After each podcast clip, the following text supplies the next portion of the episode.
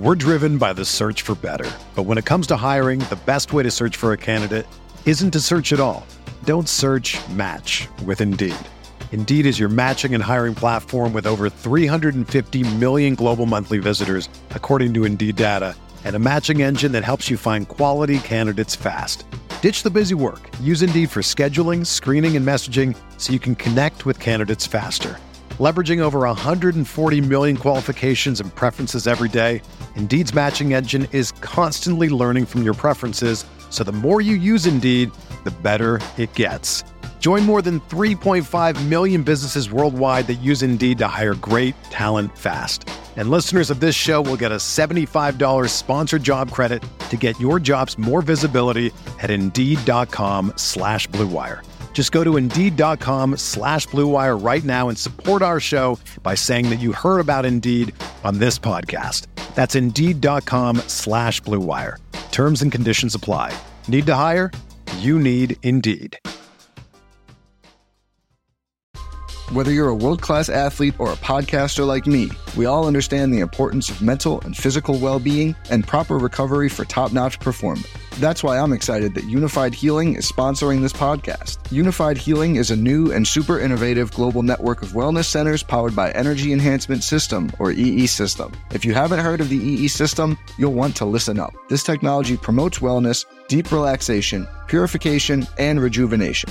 At hundreds of locations across the globe, access to a center is easy and affordable. Interested in experiencing the EE system technology for yourself? Go to unifydhealing.com slash bluewire to learn more and find a center near you. That's U-N-I-F-Y-D healing.com slash bluewire. No material or testimonials on the Unifyd Healing website are intended to be viewed as medical advice or a substitute for professional medical advice, diagnosis, or treatment. Always seek the advice of your physician or other qualified healthcare provider with any questions you may have regarding a medical condition or treatment and before undertaking a new healthcare regimen, including EE system.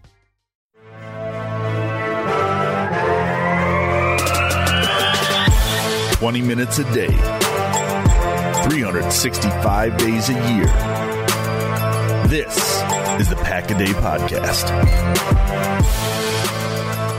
Hey, welcome into the Wednesday edition of the Pack a Day Podcast. The Hey, have we hired a coach yet edition of the Pack a Day Podcast. I am Dusty Evely. With me tonight is Sarah Keiliher again. No Steve Perhatch. He's out again this week. Uh, no DC to talk about, I guess. And again, no football, so he didn't want to talk to us. So, Steve, uh, we'll talk to you when we talk to your brother. Uh, Sarah, how are you, man? We got some football this past weekend. Sadly, the Packers were not in it, but how'd you enjoy the games and how are you doing? Yeah, I mean, I wanted the Ravens to win and the Lions to win, so I don't really know if I had a good weekend. Um, Same, but uh, but it was. I mean, the games were entertaining. I'll I'll give it that. And um, here we are, last game of the year. Hard to believe, and then we're going to be in the dark days of the off season. But I'm good. Um, really curious to see what happens with the Packers coordinator search.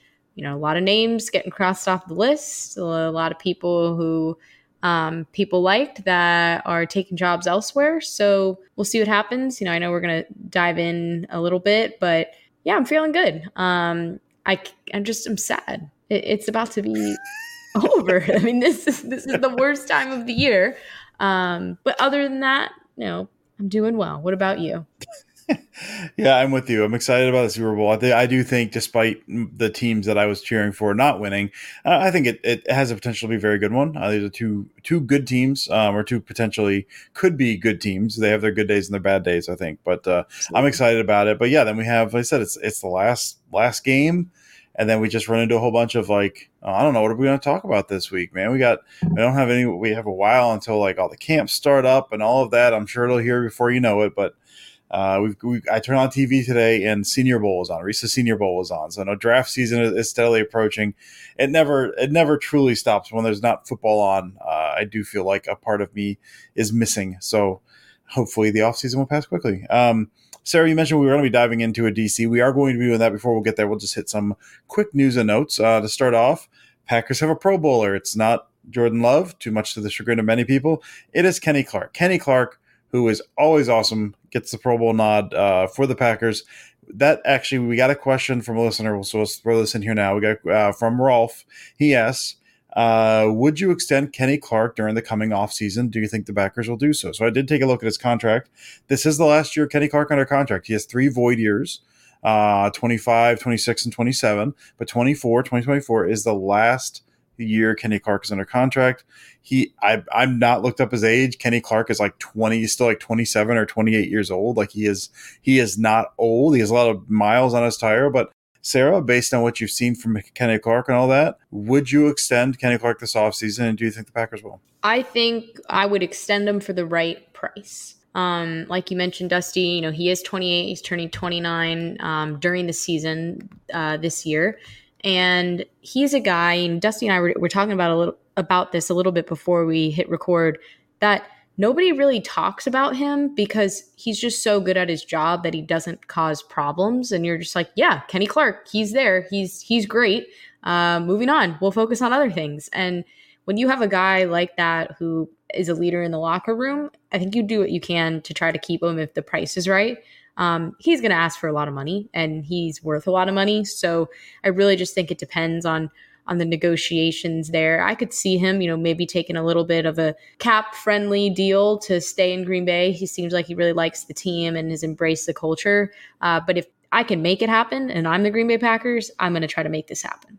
Yeah, I'm in the same boat. I mean, he's been a guy, he's been so consistent so steady. The Packers have had trouble finding uh, inside defensive line help for him. We've talked about for years. Get get Kenny Clark some help. I mean, he has been such a steady presence, and he's good everywhere. He is. He will have some down stretches through the season. I think some of that is he had played for years. He was playing 80% of the snaps and stuff. So I think he'd get worn down. He'd be playing through injury, some of that. But when he's on, which he, he still is more often than not. He holds up well against the run. He's a smart player. He's a, very good pass rusher. I mean, you put him up with a guy like TJ Slaton, who is kind of more that, that plugger, and let Kenny Clark kind of be a little more free to do stuff. We've seen some really good years out of Kenny Clark recently. And even with, uh, as you said, turning 29 this next year, a lot of a lot of years. Uh, so he will probably start wearing down relatively soon. He is still a good presence, a good player, and a steady presence in the middle of that line who doesn't really miss time. So I would be all for bringing back, like you said, make sure it's the right price. But I'd be all for bringing back, and I would imagine those conversations are happening in Green Bay as well, or I at least would hope they are. Uh, other news and notes, we've got. Uh, we'll, we'll start with Bobby Bobby Babich who was in the building in Green Bay, got a, a defensive coordinator interview. He w- just got hired as the Bills DC. They announced earlier today that'd be Tuesday. So Babich is out. So depending on how you feel about him, I was not super high on him. So I that made me happy. Yep. So good. He did, he is not in the running, but he was the guy in the building, so we should mention him. Um, they also requested interviews today. We'll touch on these real quick. Uh, Packers requested interviews for uh, Dennard Wilson, uh, the Ravens DB coach, and Zach Orr, the Ravens linebacker coach. Uh, Sarah, any thoughts on those two guys as far as the Packers looking to interview those, and, and just initial thoughts when you when you saw that come up? My thoughts are that the raisin, the Raven, the raisins, the raisins defense, California raisins, yeah. man, they're great, great. Oh my goodness, the Ravens defense is freaking phenomenal every year. So the guys that are in the locker room there and that are building that culture, yeah, they're probably going to be good defensive coordinators. So I'm curious to see about both of these guys, just how the interview goes. I know there's always kind of reports that are leaked, oh, it went really well, or oh, this mm-hmm. happened. Mm-hmm. So I think both of them could be a good fit in Green Bay. Um, you know, bring some fresh energy. I mean, what what they've built in Baltimore on that side of the ball, just every year, the teams fear them and and what they're able to do. And I'd love to see that uh, with the Packers, and um, we'll see how it goes. But I feel I feel better about those two than I have about others that I've seen on the list. Yeah, they run a really, especially this year, run a really creative defense. I know you look at what uh, Queen and Roquan Smith did in the middle as far as the linebacking portion of that, just game wreckers in the middle, and you look at what some of the diverse ways they've deployed the DBs as far as what what Dennard Wilson is on the hook for there as well. It, I mean, this seems like one of those. If, if Mike Macdonald, I don't think he's been hired anywhere yet. I think he he interviewed with uh, Seattle's head coaching today or yesterday, I think. Uh, this you could see this defensive side of this ball just absolutely getting gutted after this year. So uh, I, I, getting in on the train on either of those. I'm, I'm going to touch on probably Wilson a little bit later, but uh, yeah, I, I, like that they're spreading a relatively wide net and they're picking up guys there for interviews that of stuff that I would like to see run. So I'm I'm all in favor of that. Uh, and the last little note here before we get to our main portion here we're going to be talking about is just a little throw it out there because it came up. Uh, Brian Gutekunst's season ending presser is going to be Thursday at noon. And Sarah, we'll just say scale of one to 10. How excited are you that, that, that do you think he's going to be? He doesn't have to answer any questions about like, about having to wait until your quarterback's out of say the darkness uh, to, to decide where you're going to go this offseason. Scale of 1 to 10 how happy is he right now sarah? Uh, probably 11 uh, he, he is probably so happy which which is funny because usually a gm after a season that you make the playoffs and it doesn't end in going to the super bowl and winning the super bowl you're probably like oh I gotta go and do this press conference, and these reporters are gonna ask me, you know, why we fell short, and you know, what changes we need to make and if we're going to get anybody in the offseason. No, Brian Gutekunst is so happy because this year went way better than anyone in that building, I think, probably thought it could go. And they're ahead of schedule. And now he gets to be all happy about how they're ahead of schedule. Um, and I'm sure he'll have to answer some questions about like Jordan Love's contract, what's going to happen there, you know, some other guys if they haven't hired a coordinator by that day, then obviously he's going to answer questions about that, just and what's happening in the building, even though, you know, he's not as involved in that process. But he is probably so happy. I hope he makes a joke like, yeah, I FaceTime Jordan earlier, or just something, little jabs in there. I, I could see it happening.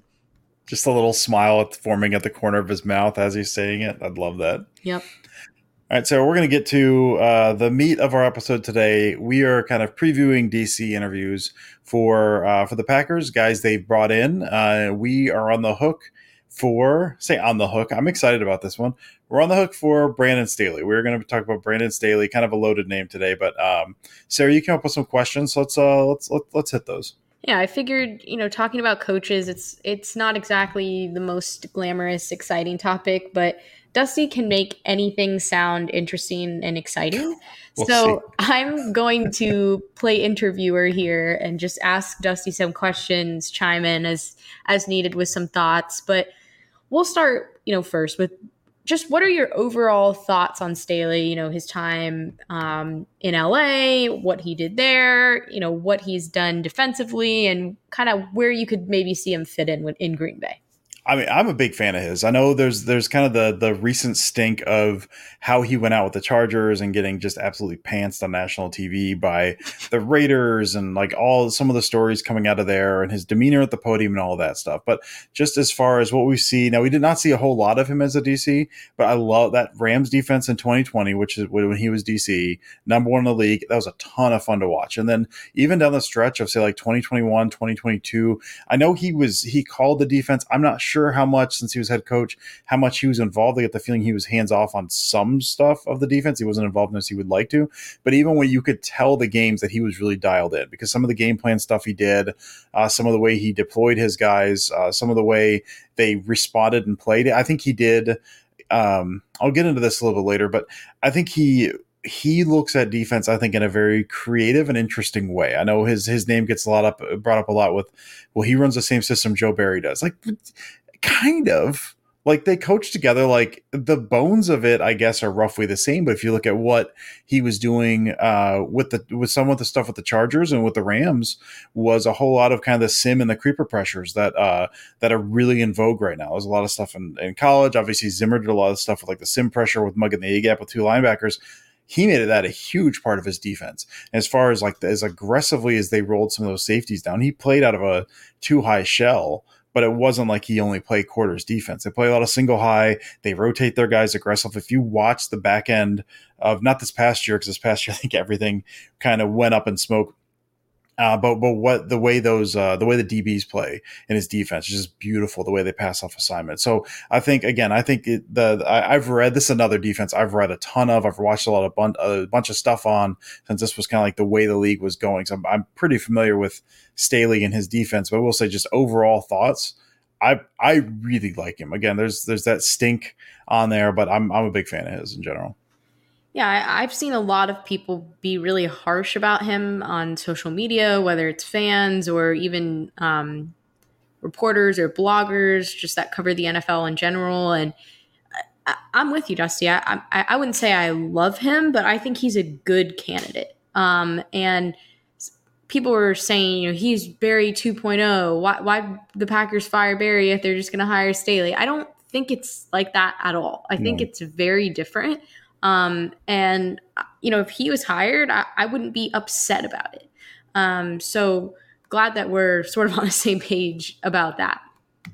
Uh, next, you know, kind of looking closer at the Packers, what they need on defense, where you'd like to see the defense go.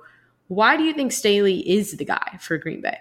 I mean, part of it, I, I talked about some of that. I, I, had my thoughts kind of sectioned out here, and most of the ones for this section I burned in the above section because I got too excited about it. But I mean, I will say it's the overall, I just said he's not Joe Barry, and he's not, but the overall bones of the system are something that that the uh, that the defense will be familiar with. It's not you're not coming in, you're not ripping everything down to the studs. You're building off a, a base of knowledge that they already have. You're doing different things with that. But I think coming in with with that base, general base, which means you don't have to rebuild positions. You're not like. You're not building a three four into a four three or something like that. You've already got the guys that you kind of want there. It's just a matter of kind of molding that a little bit more. So I think that has something to do with it. And again, I think my big thing is I think where the league is going, and you see two of the best defenses this year, and we just saw them play with the Chiefs and the Ravens. So much of what they do is deception, both both on the back end and up front, with a lot of the, again the, the the sim pressure where you're got those two guys, you got the guys mugging the A gap, and then you drop one of them out, or you bring both of them, or you just mess with protection rules. The other thing is the kind of creepers where you have a linebacker blitzing from a different spot and dropping someone off the line, almost like a fire zone, but like not exactly like a fire zone. So a lot of that stuff that is meant to, and again, the, then the stuff you do on the back end where you're kind of playing two high, where you're playing top down, but then you're you're you're starting two high, I guess.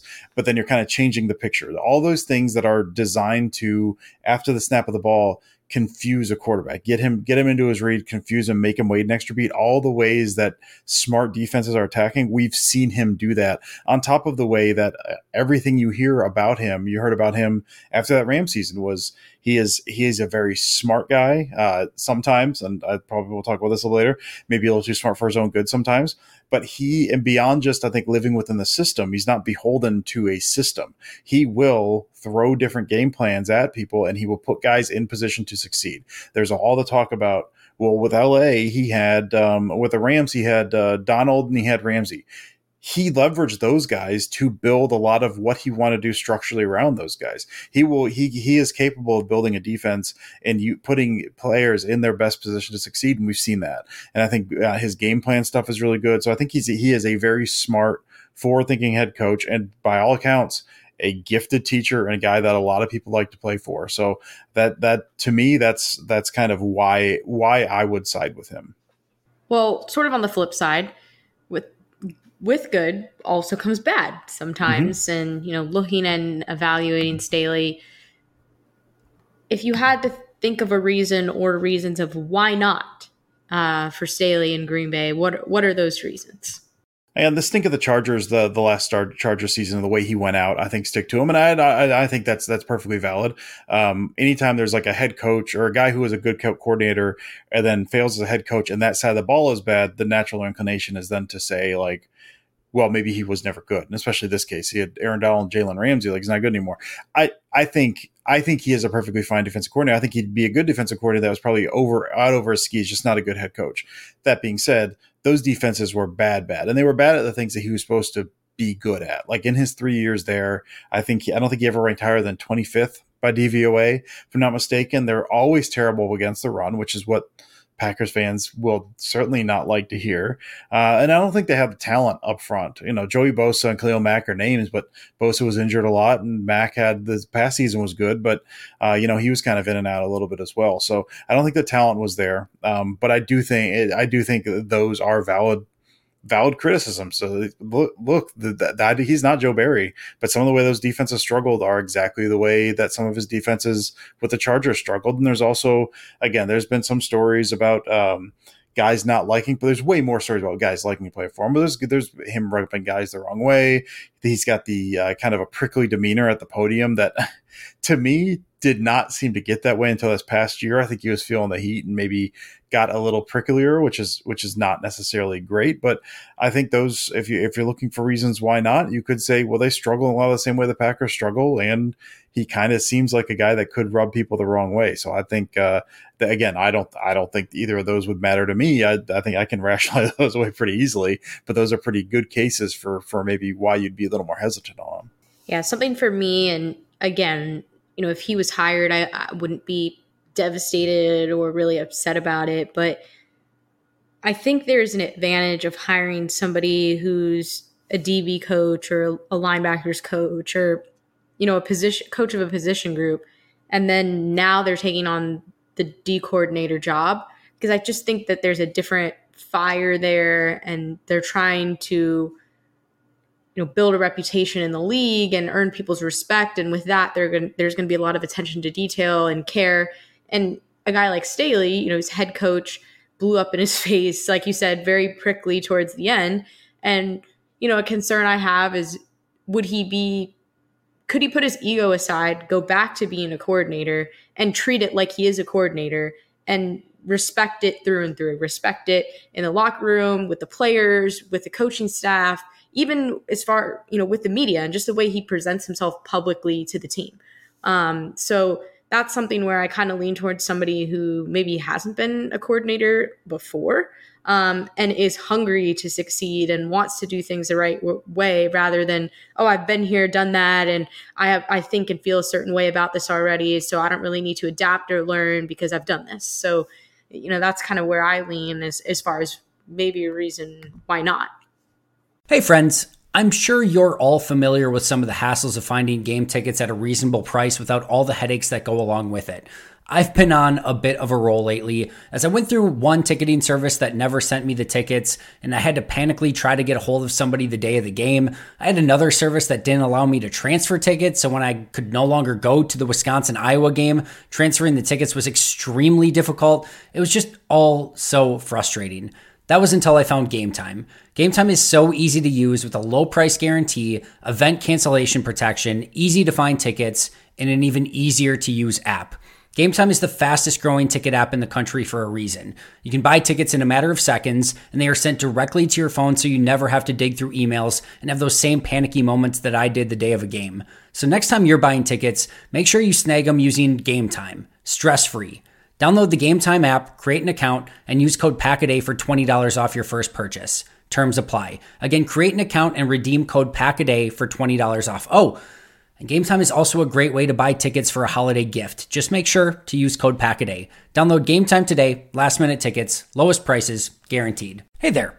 I'm sure you've heard a ton about daily fantasy sports, but I'm here to tell you that you've never experienced anything quite like prize picks.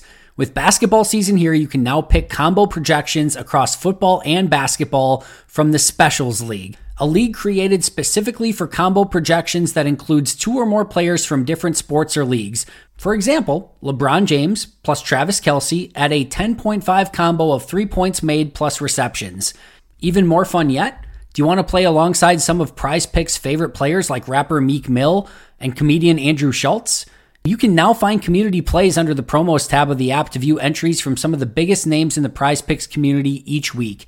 I've had so much fun making prize picks a part of my daily fantasy sports routine. They cover all of my favorite sports, have a ton of variety and different options to choose from, and the player choices are immense. I even had a fun J.K. Scott selection the other day for the Chargers game. I recently had a big win on Saturday morning in a London game, and it just made the viewing experience so much more enjoyable. It's fun, it's exciting, it's easy, and there's a level of creativity and uniqueness about it that I really, really enjoy. So go to prizepicks.com slash packaday and use code packaday for a first deposit match up to $100. That's prizepicks.com slash packaday using code packaday for a first deposit match up to $100. Prize picks, daily fantasy sports made easy. Do you think, you know, based on what you're hearing, based on what you know about the Packers and your, you know, P- Packaday podcast expert prediction, do you think that Brandon Staley will be hired? My guess is no, and I think that's just from reading the tea leaves. I think ultimately it's what Lafleur, if there's a way Lafleur wants to go. But if you look at the guys that they brought in, I think Staley's the only guy who's been in DC. It's a whole bunch of kind of younger guys, like you said, position coaches. I mean, you know, like he was one. Staley was one uh, once upon a time before he got that Rams gig, but he he had been a, he has been a DC now. He's been a head coach. Most of look at Christian Parker is 32 years old uh, you know, DB coach, Dennard Wilson, DB coach. A lot of these, none of these guys have been linebackers coach. If you look at or a, a DC, so if you look at these guys, everyone they've brought in, it's all position coaches, and then you've got this one guy who sticks out like a sore thumb, who's a former DC, former head coach. So I think if Lafleur wants to simply hand off the defense. And like kind of what it seemed like he wanted to do, say with Pettine early, with Joe Barry early. I want the offense. You take the defense. If he just wants to hand off a side of the ball and say, "This is yours. I won't meddle with you as long as you're doing fine. Take it, whatever you want. This is yours." I think Staley's the guy because you, that's the guy with experience. He's built a good defense. He's been a head coach. He's got all that experience in there. So I think that'd be the guy. If Lafleur wants a guy that he can, like an up and comer, like I said, you get that fire, but you also get a guy who's a little less experienced that is like maybe LaFleur can have a little bit more of a hand in. If he wants kind of more of a holistic approach to building a team and you want to build a defense specifically that supports an offense and you want a little more of a hand in that, then you go with the younger guy. So ultimately, I think it, if it comes down to whether LaFleur wants to have a hand in the defense or whether he doesn't, and I think based on if you look at who they've interviewed, I think he wants to have a hand in the defense. I think he wants a, a bigger say in that than he's wanted to in the past. So my gut feeling is no. If they do hire him, I would be thrilled. But I just it just it's very weird looking down the list. It's Staley is not an old guy. Staley is still a young guy. Uh, he just but if you look through the list, it's like fresh face, fresh face, fresh face. Brandon Staley. It's just this really weird. He sticks out as like which one of these things is not like the other, and Staley just sticks out on that front. Yep. So you don't think it's going to be Staley? Who do you think it's going to be? There's been a lot of smoke around Christian Parker. Yeah. Uh, so Parker seems like I mean he spent time in, in Green Bay. He was the uh, defensive QC coach under LaFleur in 2019 and 2020, and then he's recently the Broncos DB coach. 32 years old, I think just turned 32. There seems that's a very inexperienced, but that see there seems to be a lot of smoke around him. I also wouldn't hate again Dennard Wilson. We'll we'll see how that interview goes. But again, talk about I think he's 41 if I'm not mistaken, coming from uh, coming from a like a very interesting, very intriguing kind of cutting edge NFL defense, coordinating a part or, or, in charge of a part of that defense that was hugely successful uh, or a, a, big part of their success. So I think Wilson would make a lot of sense. But it, I mean, it seems like all the smoke is with Christian Parker, but we kind of heard that late last week that he may have been offered the position and they're still interviewing guys. So it doesn't seem like the done deal. But I think I, right now, I think I'm leaning Christian Parker. Dennard Wilson, I wouldn't be shocked. Um, probably at number two, and then I would put I'd probably put Staley at three. Honestly, I, I've I don't know a bunch of the other guys a whole bunch, but based on what I know and based on what I've looked at, I, I think I'd be kind of comfortable with that. Alrighty, well, that is our preview and deep dive into Brandon Staley. Will he be the Packers defensive coordinator? Only time will tell. Um, Dusty and I would be okay with it. Some of you, it seems like, would want to go to Lambeau and protest, but that's fandom, right? That that's why we're here. That's why we all love doing this. Um, but I I just hope it, it happens soon. Uh, you know, I kind of thought it was going to happen over the weekend, and then yeah. it never did. And now we're waiting. You know, I think it's good that they're talking to guys from the Ravens, but at the same time, I'm getting a little impatient. I want the Packers to make up their mind and, and know what the heck's going to happen. I I'm yeah. still shocked that they fired Barry. We, we didn't even talk about this because it happened. yeah, let, us talk about this for a second because we didn't even talk about it because it happened the day. I think it, it happened after, after, we get done recording, right? Yeah. It, it happened. Well, it happened the day that our episode came out. So, you know, we had yeah. already recorded this. And if you listened last week, Dusty and I talked about this. Like, they should fire him. We think they should fire him. Are they going to do it? I don't know. It's the Packers. They don't really do that. They never make, seem to make the right decision with things like that. And I am not kidding, Dusty. I had to check Twitter three different times to make sure I wasn't getting got by a fake mm-hmm. verified account. I had to check it. I had to Google it. I I had to confirm that this was a 100% true. And when I realized it was, shock in in the best way. Um, mm-hmm. It was the right decision. Um, I DM Dusty in all caps and was like, "They did it! They actually did it!" yeah, yeah. I'm no, I'm exactly with you. I checked to make sure. Okay, is this is this an actual account, not just like a fake verified one?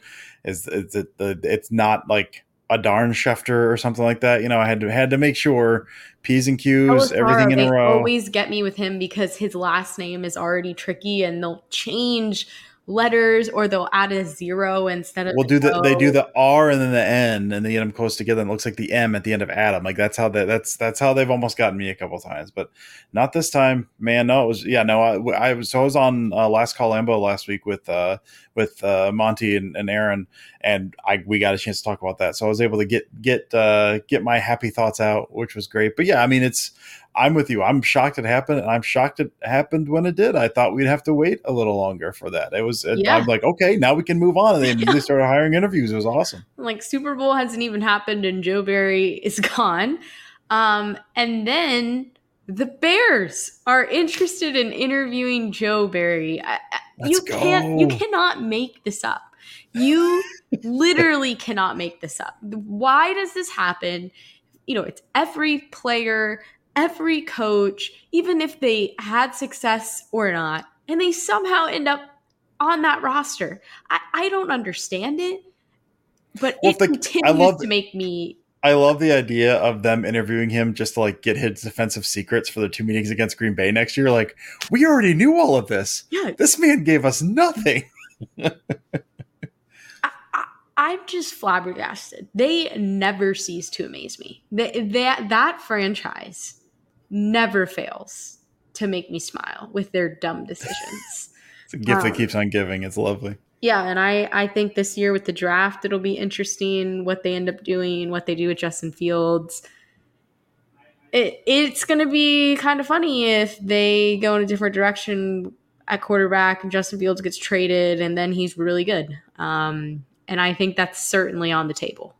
but they're also like then if let's think if he goes somewhere else, they haven't changed their head coach who almost got fired or their GM who seemed like he was on the hot seat for a little bit and they're letting them now be in charge of the next quarterback.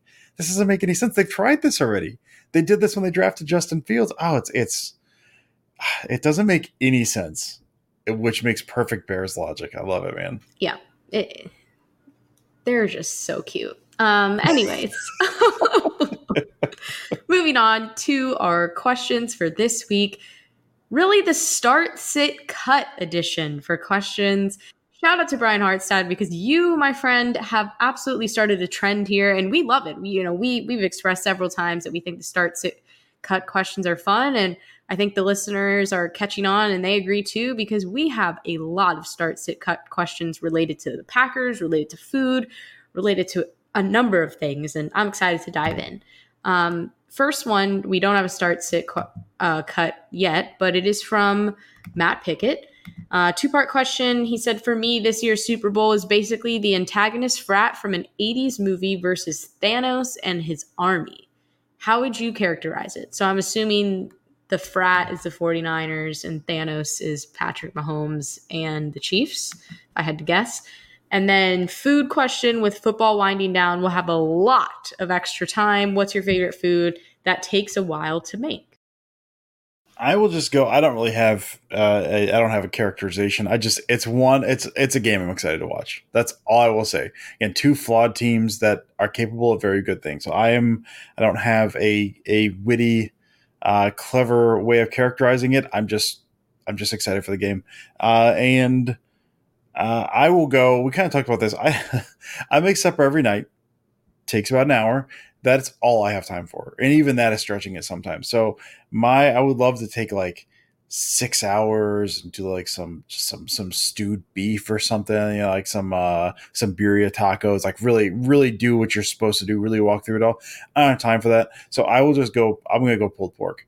Uh, because you know it takes a long time, and it you know you got I got to get everything set up in the smoker, and I got to check it multiple times when it's down there, and then even then I have to check it on it, you know, every now and then, make sure it's still cooking all right, doing all that stuff, and it, it takes hours and hours and hours. So just from a time perspective, pulled pork, it's not super intensive once I get going, but it does take a while. Yep, the Super Bowl I would characterize it as oh no, we're in danger um, because the last time these two teams played, about a month later, um, everything changed. This is the, the 2019 2020 Super Bowl. And, um, you know, right after that, the pandemic hit. And then, quite frankly, things were never the same. Um, and here we are again, four years later, another election year, and these two teams are back at it again. Uh, so hopefully, hopefully this is the reversal we need. You know, they're meeting again, and then they'll play, and it'll reverse, and things will get better instead of worse. I don't know. Um, but yeah, I, I mean, this game, I'm over it. I, I the Chiefs are going to do it again. I, I really think they're going to do it again, and given given the choice, I will take them over the Niners. Though 100%. I'm actually, I'm absolutely rooting 100%. for the Chiefs in this game. But they're inevitable. They're inevitable, and they're Patrick Mahomes is in the early days of his career, and that's scary. Um, and not to go on a tangent here, but I'm going to um, because this really pissed me off. Um, my mom was telling me about someone that I can't remember sh- where she encountered this person.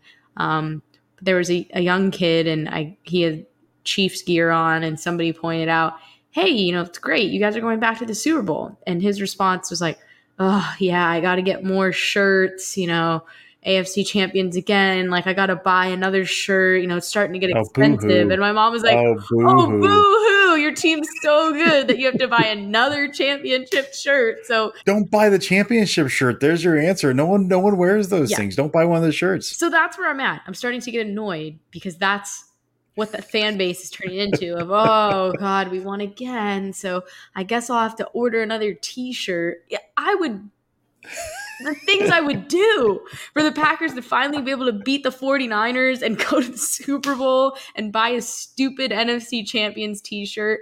I, I would be sickened if I got to do that. I'd be so happy. I'd order six of them. You know, so, anyways, I just am over it. But it's a Super Bowl, so I'm excited. Um, and then.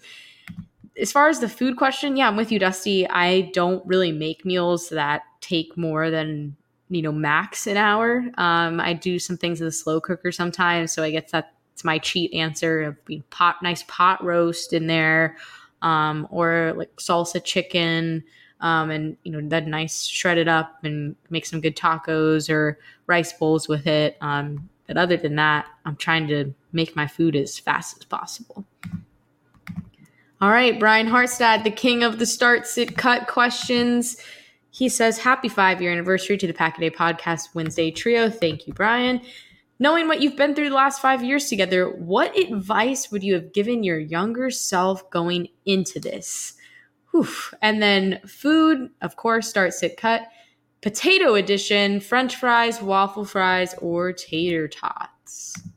Uh, my, I mean, mine would just be just don't listen to Steve from the jump. Like, don't pretend you're interested for a while. Like, you don't have to do this. Uh, you can no. I mean, really. Uh, I mean, uh, the what I wrote down was I, I I wouldn't change anything. I don't think we we, we I think we we picked up fairly quickly, got into I mean, a pretty familiar rhythm. I, I, think very early on. I know we've talked about this recently yeah. quite a bit, but uh, me and Steve uh, from my second episode, uh, me and Steve were together, and and it felt like someone I I'd known a very long time. And then Sarah, when you came along a few months later, it was the exact same thing. We added Sarah to the mix, and then it all just okay. Now now we have clicked into place, and I feel like the first conversations we had, uh, I I don't I don't remember any awkwardness. I am I am certainly awkward, so it's possible I missed it, but I don't think I would I would change anything. So mine would just be just just do what you're going to do, um, and and you will be fine. Uh, because I, I don't really think I we didn't really have an early moment it was like we had to warm up to each other. I feel like we are already pretty warm. So uh, I, I don't know that I would give myself any advice. I'll just say, just do what you did. It's fine. Everything's great. Um, and then potato favorites. Ah, man, this was a tough one. I'll start French fries because I feel like I have to. Like that's that's a classic. A good French fry is still better than anything else, although it's closer than it used to be for me. Uh, the sit the sit cut was tough. I'm gonna sit tater tots. I do like when you get the tater tots that are crispy. They have to be crispy. Oh my gosh! Oh yeah, that's it's it's not even like a fine line. Like if they're soggy, like I won't I won't eat them. they're inedible. Uh, and then you get them crispy and they're amazing and they taste so good. Waffle fries. I, part of it, I don't think I eat enough waffle fries. I mm. like them mm. just fine, but there's not a big enough difference between waffle fries and regular fries for me to have them kind of back to back. So I'd rather have the, uh, the tater tots sitting there on the bench in case I need them, and then waffle fries are. Um, I'm sorry, guys. Uh, you'll do you'll do fine at your next spot. Yeah, this one's hard, and you know, Dusty, you kind of answered it. I think we fell into a rhythm really quickly. Um, you know, I even remember the first episode I was on. You were already asking me food questions, like, "What's your favorite food? What's your favorite dessert? Like, where would you go on vacation if you could do that?" And that kind of broke the ice a little bit for me. I was like, "Okay, yeah, I can talk to these guys." They're not just going to want to totally be serious all the time. That was my biggest worry going in was are these two guys going to be hard asses and just want to talk about statistics and football and you know man stuff all the time but quite frankly we're the opposite. Everyone is very easygoing and open. Um, I think you know a steve answer i have a steve answer too and it's to say Reese's Pieces and not Reese's Pieces. Um, that would be the one thing I would change. Just a couple things. Just don't say that's your advice to yourself. I love. Yeah, because Steve would have a full on breakdown, um, and then tweet you about it, mention it on the podcast every time you say it in parentheses or in quotes wrong. Um, he gets upset. So I, I, would just avoid pissing him off with that. Other things, no, I definitely go out of my way to piss him off. Um, That's a good point because I think I would avoid after you said that. I would never mention Fun Dip. That's a good point. I, I would have just I would have let second banana. You know, that's a, no, no, that no, that stays. That yeah, stays. that's true because that was the first time that I think we ganged up on another person on this show. a beautiful moment. yeah, just just some camaraderie there, um, bullying the other person on the podcast, uh, and then uh, for start sit cut, I'm going to start French fries as well. There, there's just so many forms of French fries, and they're way too good. Um, but I am going to sit waffle fries. I love waffle fries, and I, I think I've I love tater tots too. I, I wish I could play all three. We could build a super team here, um, but I've just had too many soggy tater tots and waffle fries. I feel like turn out crispier just more naturally, and I'm always going to go that way. I also love the waffle fries that are the corner pieces and have some potato skin on them, especially when it's salty, like at Chick fil A. Love that. Um, but that was a tough one. All right, next question is from Humbug. Uh, they said, What is your favorite off-season Packers acquisition? It could be a staff hire, free agent signing, draft pick of all time. My mouth dropped when I saw of all time because I think there are two clear answers here. It has to be either Charles Woodson or Reggie White, right? Yeah. Okay. So we're going to kind of change this up here so we can still answer the question because we liked it. Um, and we're going to talk about what was your favorite offseason Packers acquisition this year, Dusty? You know, could it was it a draft pick, staff hire? What did the Packers do that you liked? And Gutekunst nailed the draft, so I think it's got to come out of there. I'm going to go. I'll go Jayden Reed. Um, there's a I, there's a thousand different ways you can go with this, but Reed is the guy who, I, for years, we always talked about like the Tyler Ervin role, right? To the point where people started making fun of everyone talking about the Tyler. He was not there that long. It was it's a well defined role. Everyone knows what we mean by the by the Tyler Ervin role. He's able to do that as the gadget guy, but he's also a legit wide receiver who can do legit wide receiver things. He can run a route from the outside from the slot. What throw the ball in his hands in the backfield and he'll make something happen. He just seems like a do it all guy who also gives you speed and some of the gadgety stuff that they used to have like a dedicated player for before.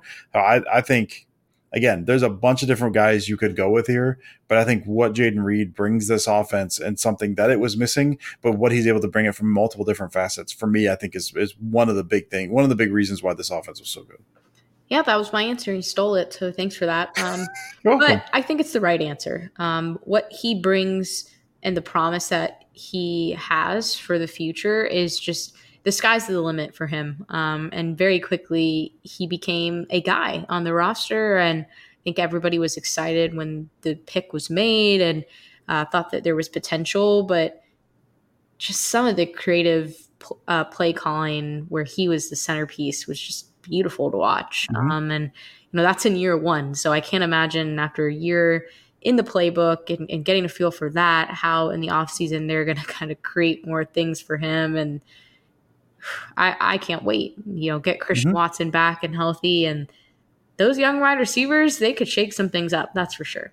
All right. Our next question is from Josh Hollinger, a start sit cut double question. So, first one is football related. Start, sit, cut, Savage, Nixon, and Carlson. Woof. And then start, sit, cut, cheddar, brie, or Gouda cheese. So I'll go first on this one. We'll go reverse order. I'm going to start cheddar cheese every time. It's just too good. It's adaptable. You can have it in so many different ways on so many different things. Um, and then I'm going to sit Gouda cheese. I love Gouda cheese. Um, it's not an everyday cheese, but you know, if I get a sandwich every now and then and they say there's Gouda cheese on it, I'm like, great, fantastic. Um, and brie, I don't have anything against it, just compared to the other two, I'm, I'm going to cut it. Um, and then players, I'm going to cut Carlson for recency bias because I'm over it. And I don't know if, you know, if we rewind back into the preseason, I was raising the red flag about him a long time ago when all of those kicks were being missed in camp. And I, I didn't like it. Something was fishy. And here we are, you know, four, five months later, and it's not pretty. Uh, it was the difference in that game. So recency bias, cutting Carlson. Um, and then I'm going to sit Savage I just think there's been some inconsistencies there, and Nixon is the guy I'd start. Just again, he's been a little more consistent, but also the special teams aspect. He's a he's a great returner, um, so I can utilize him in a few different ways. We're driven by the search for better, but when it comes to hiring, the best way to search for a candidate isn't to search at all. Don't search. Match with Indeed. Indeed is your matching and hiring platform with over 350 million global monthly visitors, according to Indeed data, and a matching engine that helps you find quality candidates fast. Ditch the busy work. Use Indeed for scheduling, screening, and messaging so you can connect with candidates faster. Leveraging over 140 million qualifications and preferences every day, Indeed's matching engine is constantly learning from your preferences, so the more you use Indeed, the better it gets. Join more than 3.5 million businesses worldwide that use Indeed to hire great talent fast. And listeners of this show will get a $75 sponsored job credit to get your jobs more visibility at Indeed.com slash BlueWire. Just go to Indeed.com slash BlueWire right now and support our show by saying that you heard about Indeed on this podcast. That's Indeed.com slash BlueWire. Terms and conditions apply. Need to hire? You need Indeed. When you need mealtime inspiration, it's worth shopping Kroger, where you'll find over 30,000 mouthwatering choices that excite your inner foodie. And no matter what tasty choice you make, you'll enjoy our everyday low prices, plus extra ways to save, like digital coupons worth over $600 each week. You can also save up to $1 off per gallon at the pump with fuel points. More savings and more inspiring flavors make shopping Kroger worth it every time. Kroger, fresh for everyone. Fuel restrictions apply. Sarah, we are 100% in alignment. Oh, here. love went, it. Love it. And Nixon, I just did. I mean, basically for the same reasons. I think if we're looking specifically, if we're looking defensive side, I would start Savage because I think he had shown more moments than Nixon, but Nixon gives you the return ability. So, yeah, start start Nixon, sit Savage, cut Carlson, start Cheddar, sit Gouda, cut Brie, right down the line 100% hit rate on this. Uh, this is why we need Steve back. We need a little more arguments in yeah, our lives. Steve would have put brie cheese as number one and then had some stupid answer. Cheddar. Cheddar. What are you, 12? You got cheddar at the top no, I'm going to have cheddar with apple slices and crackers. Yeah, I am. And it's going to be delicious every single time. Yeah, get lost, pal. Yeah. God, miss you, Steve. Um, miss, miss you, buddy. Yeah. Next question is from Simon Giles. They want to know it seems like Jordan Love could be offered a new contract this year. Based on his play in 2023, what do you think his contract will look like?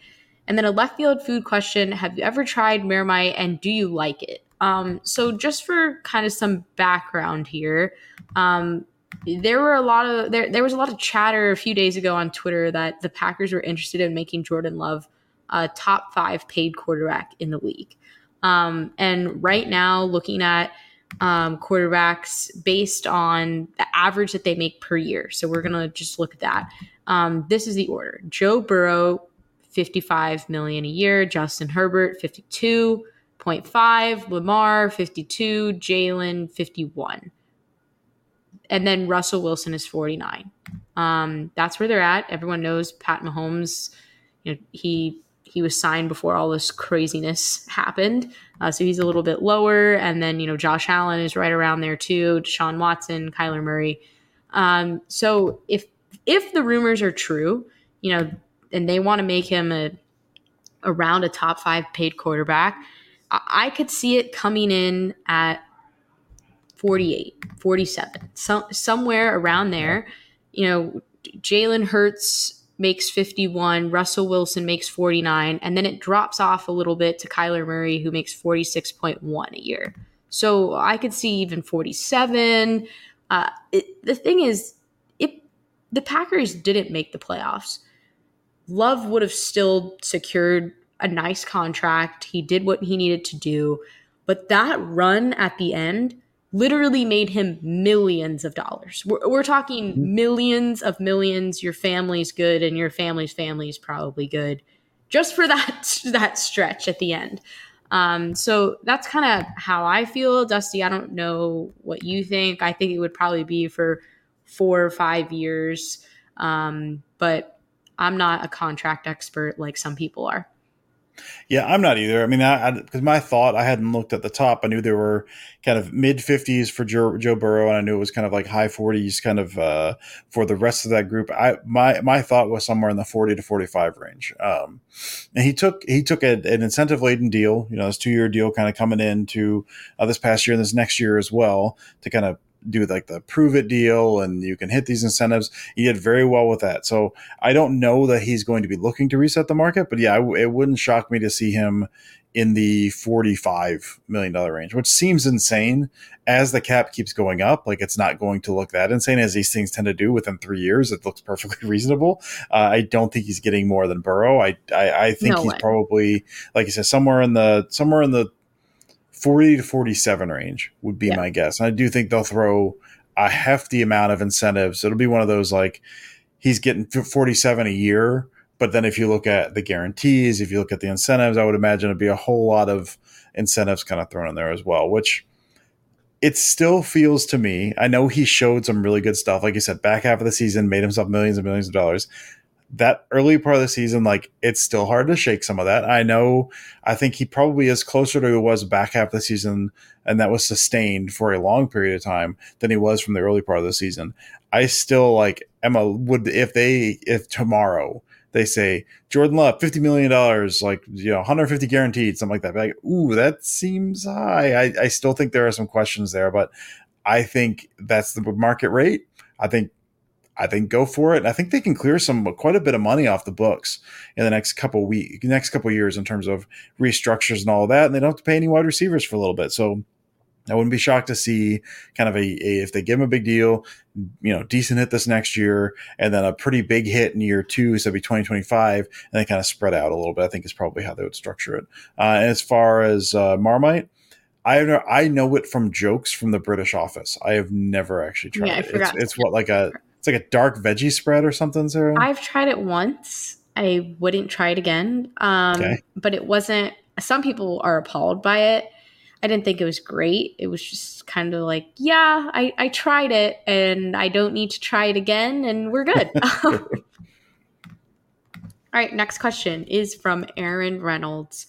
Um, they asked, What was your favorite surprise of the Packers season, excluding Jordan Love? And then, in honor of the upcoming Swift Bowl, what is the best Taylor Swift album and why is it fearless? Ooh, this could ruffle some feathers. I will say my favorite surprise. So it was it was they drafted so many skill position guys in this draft, and it was boy, I hope a couple of these guys hit. I mean, it was Reed, Wicks, Kraft, Musgrave, like it's all these young guys. Not to mention, you know, all the other draft picks they had. And it was man, if one or two of these guys hit, they're in really good. They're in a good setting, and they all hit. They all showed some nice stuff. Musgrave obviously was injured. He looked like a game changer when he was in the field. Tucker Kraft went from borderline unplayable to like an absolute monster by the end of the season. We already talked about Reed, talk about what Wicks did and how he looked running routes, like the, the just his familiarity with uh look like familiarity with the system and how he was able to get open and use his hands and all that stuff. All those guys hit plus other ones. That was kind of one of those, oh my goodness. You were hoping for like one of those four to be good in year one. They're all good in year one. So just really excited to see what they do going forward. Uh, best, I would say best Taylor Swift album. I am late to the Taylor Swift game. Uh, you know, I did not listen to her early. I am not a fan of kind of country or pop country stuff. I that's that's something deep within my bones. I cannot do that. I it will make me angry if I listen to it. I actually tried uh, I was listening to Fearless uh, before we started recording, so I was like, "Oh, maybe I missed something here." Like the only song I like on there is um, I'm blanking on what the name of it is. Unspeakable, maybe it's the it's the Luna Halo cover. Untouchable. Yeah. I know the the Luna Halo band. I know them. So I like that song based on that. So I didn't get into her until later. I will go my favorite album hers is folklore. Uh, because I at my heart um, I like sad boy music and that's and I love the national um, and you know uh, the the Dessners had a, had a big hand in doing that. Um, obviously one of my favorite songs of hers is uh, Exile with Bon Iver and you've got the Jack Antonoff stuff on there. Like I, I love I'm a big folklore fan. I, I'm a big fan of like 1989 uh, Lover big fan of Midnights. Like I so I like most of her later stuff. I think post like red and post red like not reputation but red and post red I, I typically like but I, I can't do i can't do the early stuff man. All right and my favorite surprise i, I think it's tucker Kraft. I mean you kind of summed it up dusty and you know you had a cheat answer. You said every draft pick so I did. thanks that, that was my surprise. All of them were surprises sarah. Um but that was a surprise because with Musgraves, I think you were just wondering, you know, how is he going to be utilized really in a lot of people's eyes as the second guy? And then, you know, the opportunity to step up and play more when Musgraves was hurt. And then by the end, you're like, holy crap, they have two guys that are these enormous freak humans and they can make plays out there. And Matt LaFleur is like a kid in a candy shop because now he can do even more than than he thought uh, a year ago. And um, it, that was really exciting towards the end of the season to see that all kind of evolve. For me, th- this is a really hard question. You know, Dusty mentioned he was late to the Taylor Swift game.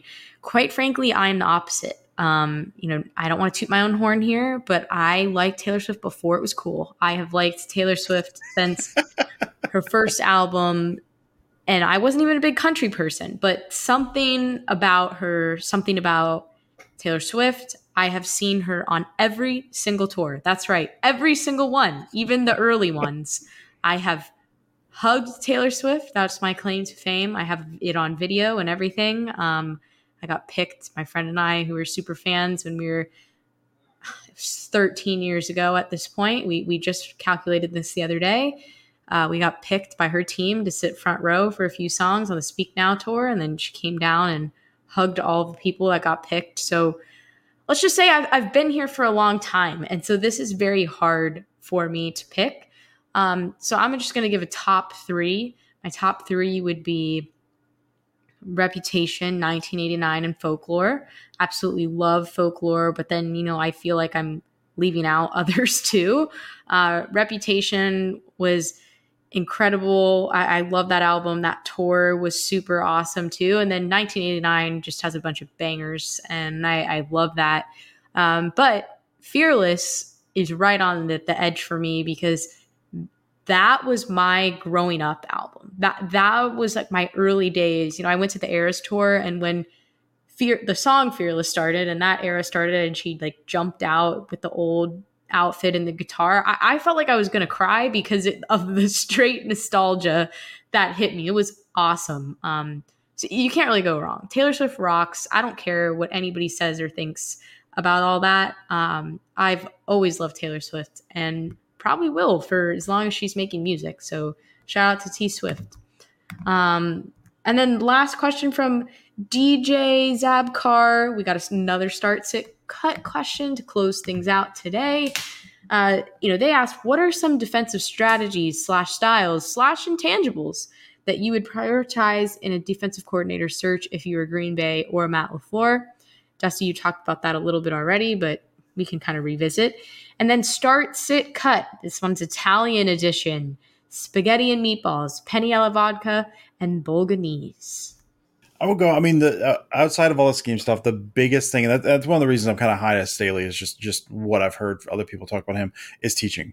Uh, if you can't get it's be able to get your ideas across efficiently, coherently, and consistently, and being able to do that with guys who have different learning styles. Because um, you want it's it's different for different positions. What you need out of those guys. Um, it's also, I mean, but you also have to teach that holistically. So that's the, when you hear about like a good coach, it doesn't like the scheme the scheme doesn't matter. It's how can you teach it? How can you communicate your ideas in a way that they can enact those on the field? Uh, so that that's the biggest thing for me. Um, and as far as from a schematic standpoint, it's it's someone who has a solid base and knowledge of what they want to do and why they want to do it um, without being afraid to incorporate new ideas. Which again is why I like Staley and some of these other guys. You get this kind of I know my foundational base. I also have these different things that I know that I can mix in to this without sacrificing what makes my defense my defense. And I can also incorporate kind of this new kind of cutting edge stuff to kind of help with that. So those are the main things is, is, is teaching and having a strong base and then with, with, with the ability to be flexible in that as well. Um, and then man, um, I went back and forth on start sit cut quite a bit. I'm going to start uh, penne alla vodka uh, because when that hits, that hits, man. Um, it's been a while since I've had it. I was noticing when I when, when I does, I gotta make that pretty soon, man. Um, I'm gonna sit uh, bolognese. Bolognese. How do you say it, Sarah? I never know how to say it. Bolognese. I say bolognese, but that might be wrong. Bol- bolognese. No, I think that's correct. I will go with that because that's like meaty. I'm just a big fan. Just give me meaty sauces. Uh, so I'm just going to cut spaghetti meatballs. I love spaghetti meatballs. I love a good spaghetti meatballs. This is one I, I actually had at the top. And then the more I thought about it, I was like, no, I eat that because it's good, but these other ones are better. So I, I will have to just, I will have to sit spaghetti meatballs. Um, Steve will not get a chance to make fun of me uh, for being a child because I don't like spaghetti meatballs but he was gonna make fun of me because that's my number one. Hundred percent, hundred percent. Oh, you got your juice box there, do you? Do Listen, I had spaghetti and meatballs last night for dinner. It can't go wrong. It hits whether you're at a fancy restaurant and the meatballs are homemade and perfection, or if you just have pasta sauce pre-made throw the meatballs in the toaster oven or wherever you're putting them. It, it hits every time. Dump a bunch of Parmesan cheese on there and you're good to go. Um, and then I'm going to go penne alla vodka as sit, and then I'm going to cut bolognese. I don't have anything against it. I order it. It's just usually not number one on my list. Um, and then as far as defensive strategies or styles, I really, I've been saying this for years. I want the Packers on defense to have a dog mentality. I want them to be relentless. I want teams to fear them. I feel like when teams play Green Bay, you know, even let's let's go back to last few years with Rodgers. It's always oh the Packers, the offense. It's all about the offense, and oh Aaron Rodgers, and oh Aaron Jones, and oh Davante Adams, and and all these people. It's never oh no, their defense is so good you know, we're not going to be able to do anything. It's no, we can always run the ball down the Packers' throats. And then we just have to hope that Aaron Rodgers or now Jordan Love is able to put up enough points um, and the Packers survive. I, I don't want them to play in this survival mode anymore. I want teams to come to Lambeau Field and go, oh my God, how are we going to move the ball against this defense? They are absolutely chirping at us all game. They're playing so aggressive. And then on the other side, our defense is hoping that they can get off the field because Jordan Love is moving the ball with these young wide receivers. Aaron Jones is running the ball down their throats. So I, I just really, really want them to build a culture that is just, like I said, dog mentality. I, I'm it's time that that side of the ball is respected in Green Bay and not just certain players like Gary or Kenny Clark, where I think maybe people fear them but I don't think anyone, you know, sees the Packers on their schedule and is like, when you think of like the Ravens or the Browns or teams like that, you're like, oh, it's going to be tough for us to move the ball today. Um, And I, am done with that. I, I, I, like that era in Green Bay to be over. Um, so that's what I'd like to see in the future. All right, that wraps it up for questions this week. Uh, thank you, everybody, for sending some in. Had a lot of fun. And Dusty, before we go, any final thoughts? I don't really have many. Again, it, it, it uh, I wish we had Packers football to talk about. We don't, but I'm looking forward to what should be a, an entertaining, uh, entertaining Super Bowl. The games this past weekend were entertaining in totally different ways. One, one was close and kind of a defensive struggle, and watching how those two defenses worked on both sides, which is fascinating. Uh, and then watching the Lions just absolutely just blow what should have been an insurmountable lead uh, was uh, was also an entertaining game. Uh, my, that was the second half of that game. My daughter could not sleep, so she sat out there with me and watched the game together. So it was that was a lot of fun. She always has a lot of really fun questions. So uh, looking forward to the Super Bowl for sure in a couple weeks. I'm not looking forward to um, all of the takes that we'll be flying between now and the Super Bowl, but the Super Bowl itself, I'm excited about. Um, I'm hoping we will we will see who gets hired when they get hired. It's possible I'll be doing something on uh, kind of the system of whoever gets hired and pulling some clips. I I was looking at some Staley stuff earlier and got some clips there. So if he gets hired, I'm ready to go. If not, I'll have to do something. So we'll see once that gets uh, once that gets announced. Hopefully soon, uh, just so we can all get excited about what the defense holds next year. Uh, and really, the only stuff I've got out right now is going to be next uh, this coming weekend. Uh, we got watching stuff, and me and Aaron and Monty are we're jumping back into MCU, dude. We're doing uh, Far From Home. I I rewatched Spider Man Far From Home a couple days ago. I forgot how I remember being good. I forgot how good that now movie is. I have a remarkably Peter fun. Parker. I love when he says that. it's so good. So that'll be out on Saturday. I'm really hyped for that. Yeah, anytime you can cast Jake Gyllenhaal as just a manic villain who's mm-hmm. slowly mm-hmm. losing his mind, it's probably going to be a good movie. Um, I don't know if anyone out there has seen Nightcrawler. Uh, oh that's God. a great example of. I was I was going to ask you if you had seen it. That oh, is yeah, just great story. He is this. tremendous in that movie. So my friend, who's the Bears fan that always sends in uniform questions, um, he and I were neighbors in college too. I mean, we did we did sports journalism and other things together, but we were in a journalism class together. Um, and we had to, it was like for extra credit. Um, one semester, our teacher was like, Hey, watch this movie. This is the name of the movie. And you need to point out, you know, you need to write like a page of what are some um, ethical principles of journalism that were broken in this one movie. page. I'm start one page. One page. So we had never seen it. We'd never heard of it. We're like, oh, we'll watch it together. We'll take notes, and then each of us will do our thing. We'll turn in our paper. It'll be easy. You know, extra credit. Let's do it. Within five minutes, we were done.